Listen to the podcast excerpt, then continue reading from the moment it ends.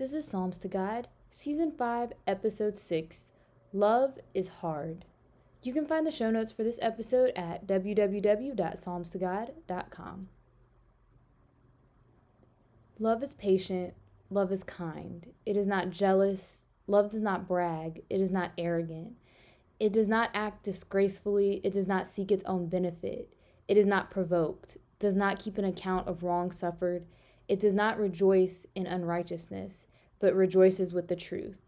It keeps every confidence, it believes all things, hopes all things, endures all things. 1 Corinthians chapter 13 verses 4 through 7 NASB.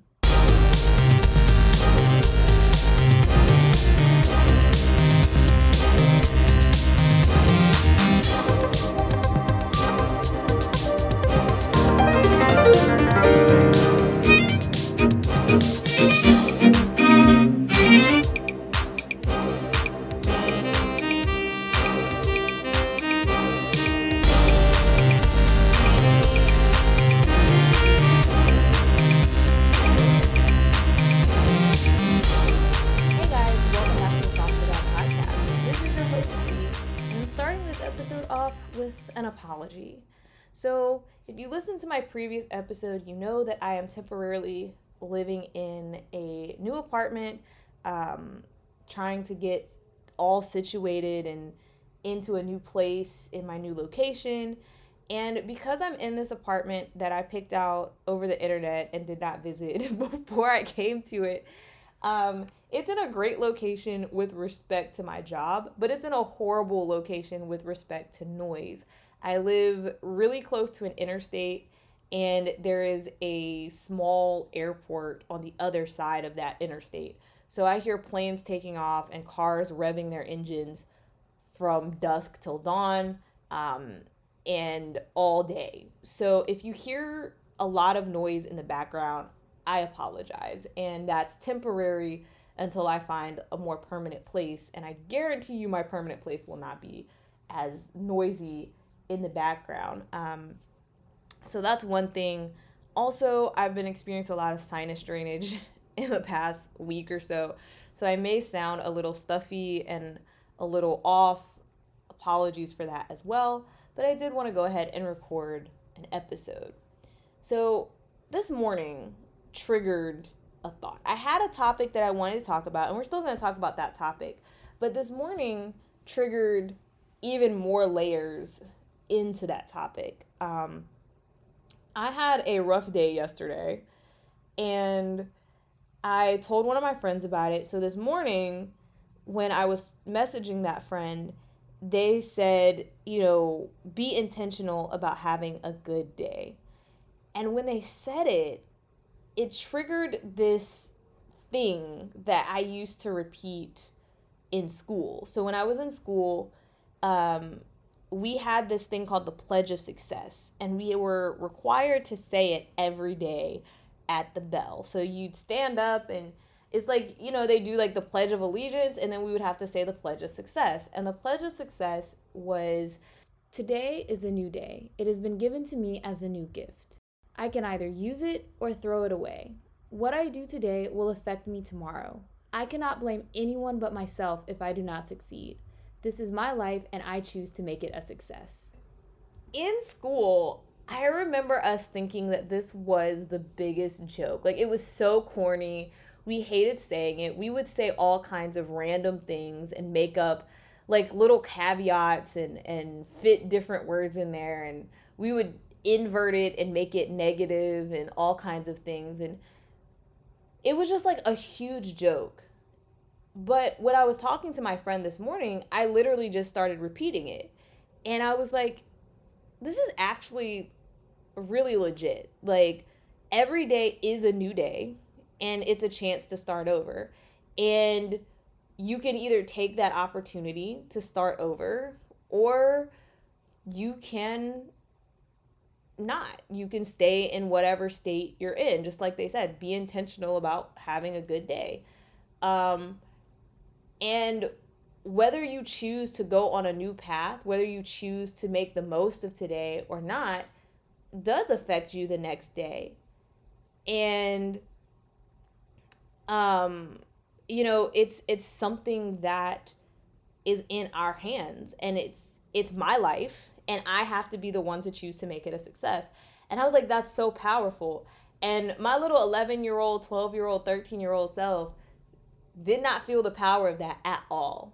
Um, I think it goes back to the saying that youth is wasted on the young.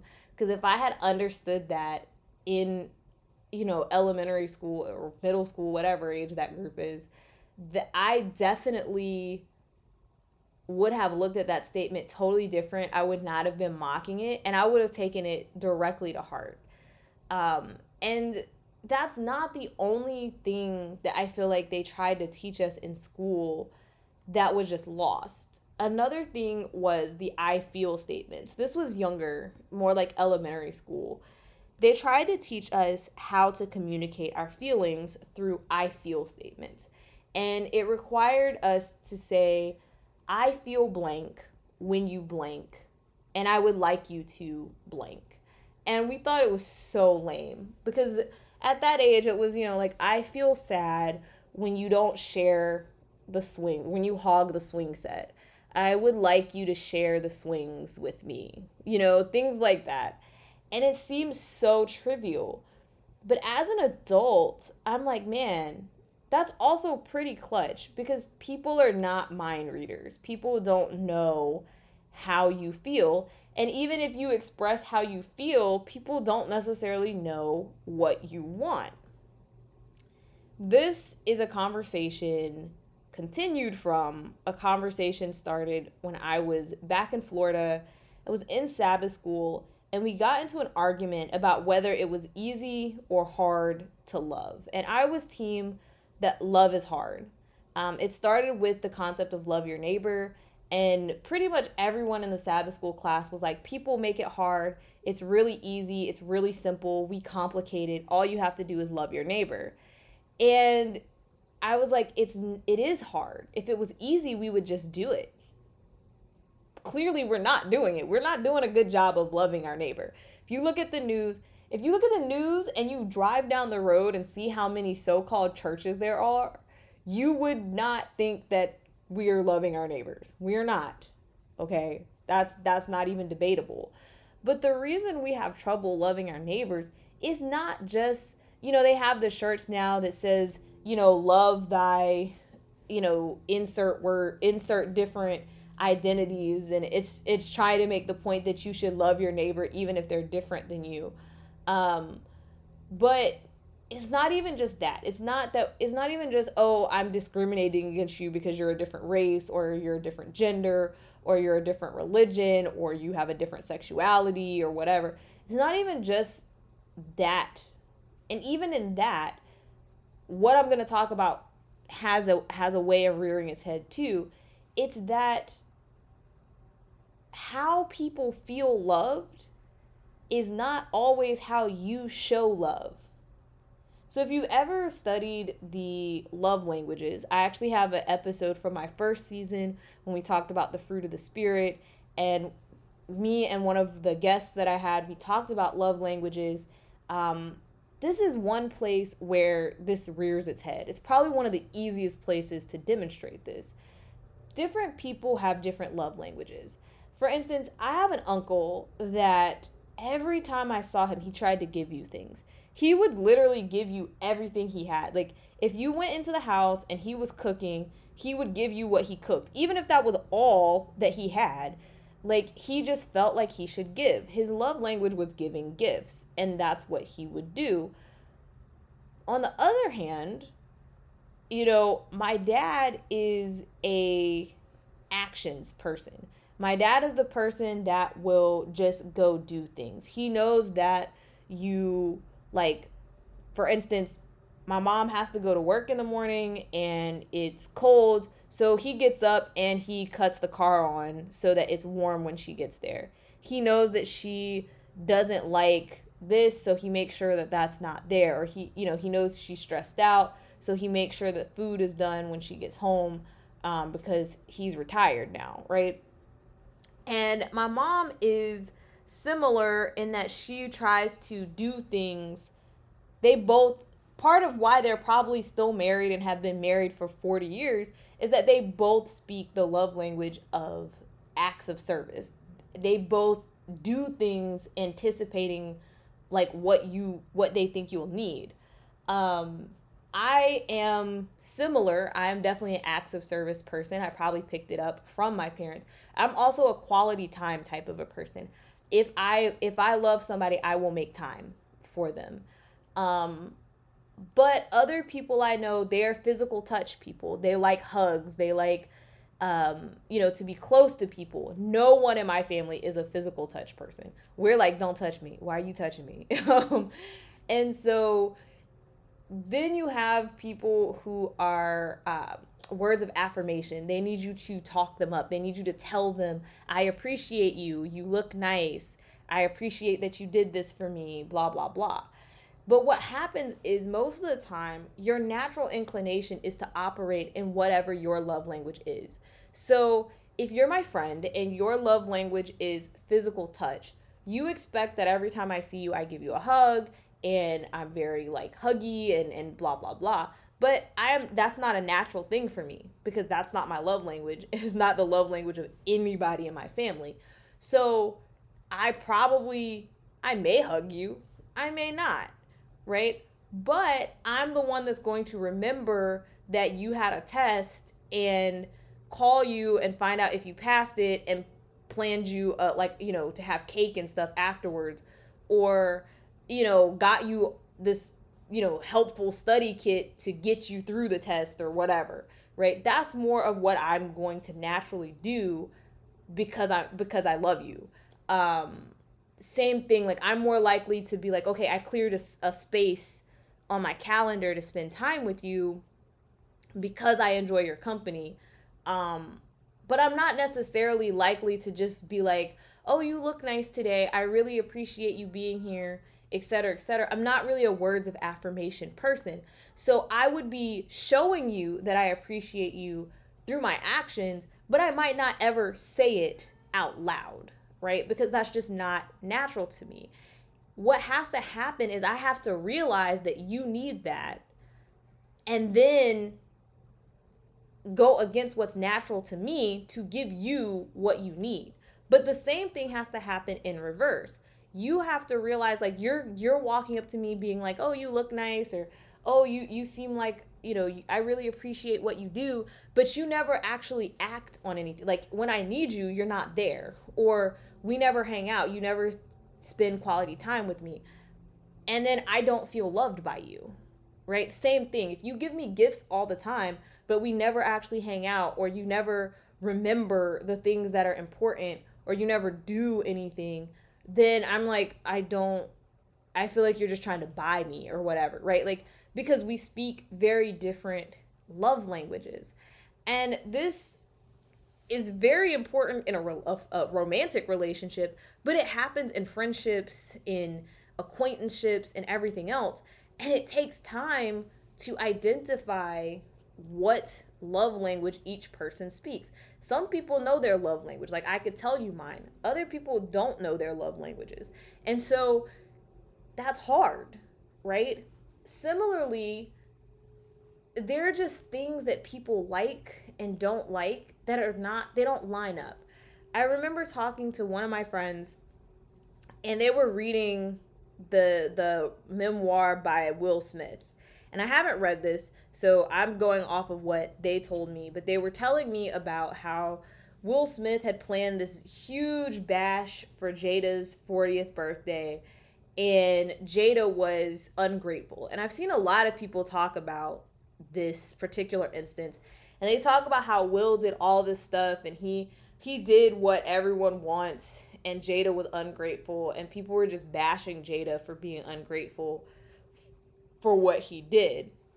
And so my friend's telling me about this this 40th bash and he's like, "Yeah, she um, you know, Will rented out an island, and I'm like, oh snap, he rented out a whole island, and they went to the island, and then he invited all their friends, and I was like, yo, right there, you lost me. He invited all their friends. That totally defeats the purpose of renting out the whole island. So, this is where I started to understand where Jada may have been coming from. Now, I don't know Will Smith. I don't know Jada.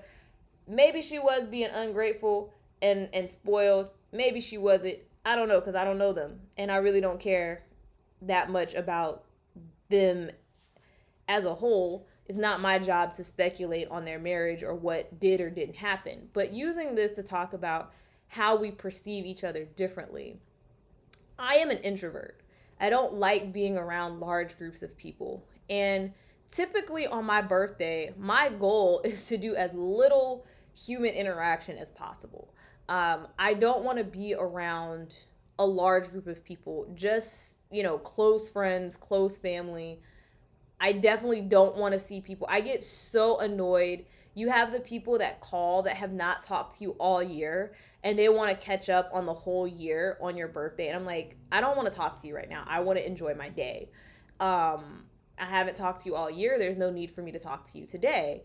And so I really would rather spend the time alone. So, me personally, I'm like, yeah, like renting out a whole island if you have the money for it sounds great. We go to the to the island, we go spend time on the beach, just me and my husband and if I had kids, you know, the kids could come too, but like, you know, just a family outing, just no onlookers and just like relaxing. But the moment you bring in a bunch of other people, I'm like, "Oh, I, that's not a good time anymore." Like I now I have to you know, I have to be presentable to these other because you remember you got to remember also we're talking about Jada Pinkett Smith and Will Smith. We're not talking about regular people. So like you can't be out here looking ratchet in your sweatpants with no makeup on and your hair not done.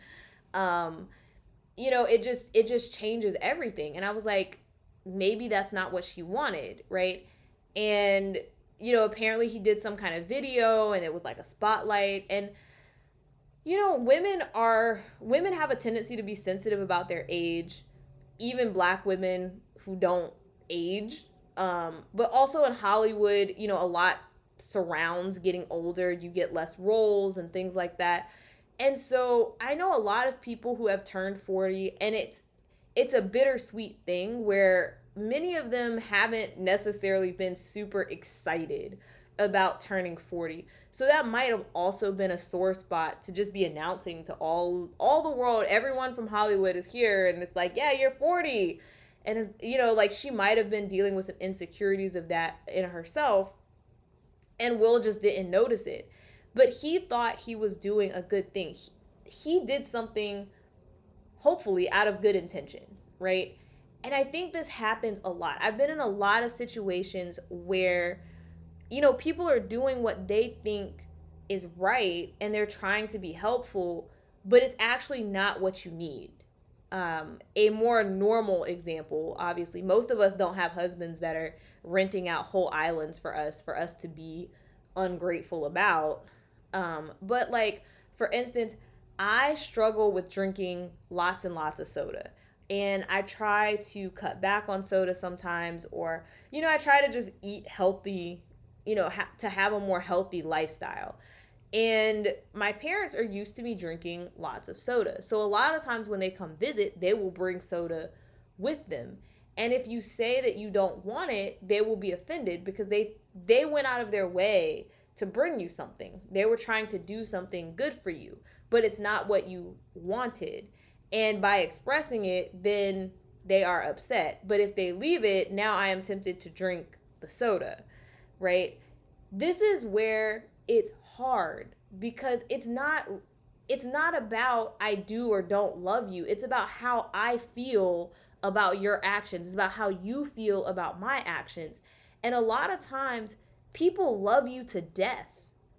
They love you, but you feel suffocated in their love or you feel um, ignored in their love because how they're expressing their love to you is not how you desire it. And many people don't even understand that there's a difference there. A lot of people just expect everyone to expect the same thing. In those conversations about Will Smith and Jada Pinkett Smith, everyone just expected that all women want the same thing and that all women would want that and therefore she was crazy for not wanting that or not appreciating that. And that's not true. My dad used to watch divorce court all the time, and he talked about this man who used to get the woman flowers all the time, and he was complaining about her not being appreciative of the flowers. And the woman was saying, You know, I've told him multiple times I don't like flowers, but he keeps getting me flowers, right? He thinks that he's doing the right thing, but he's not because he's not listening you have to listen to people to love them the way they want to be loved.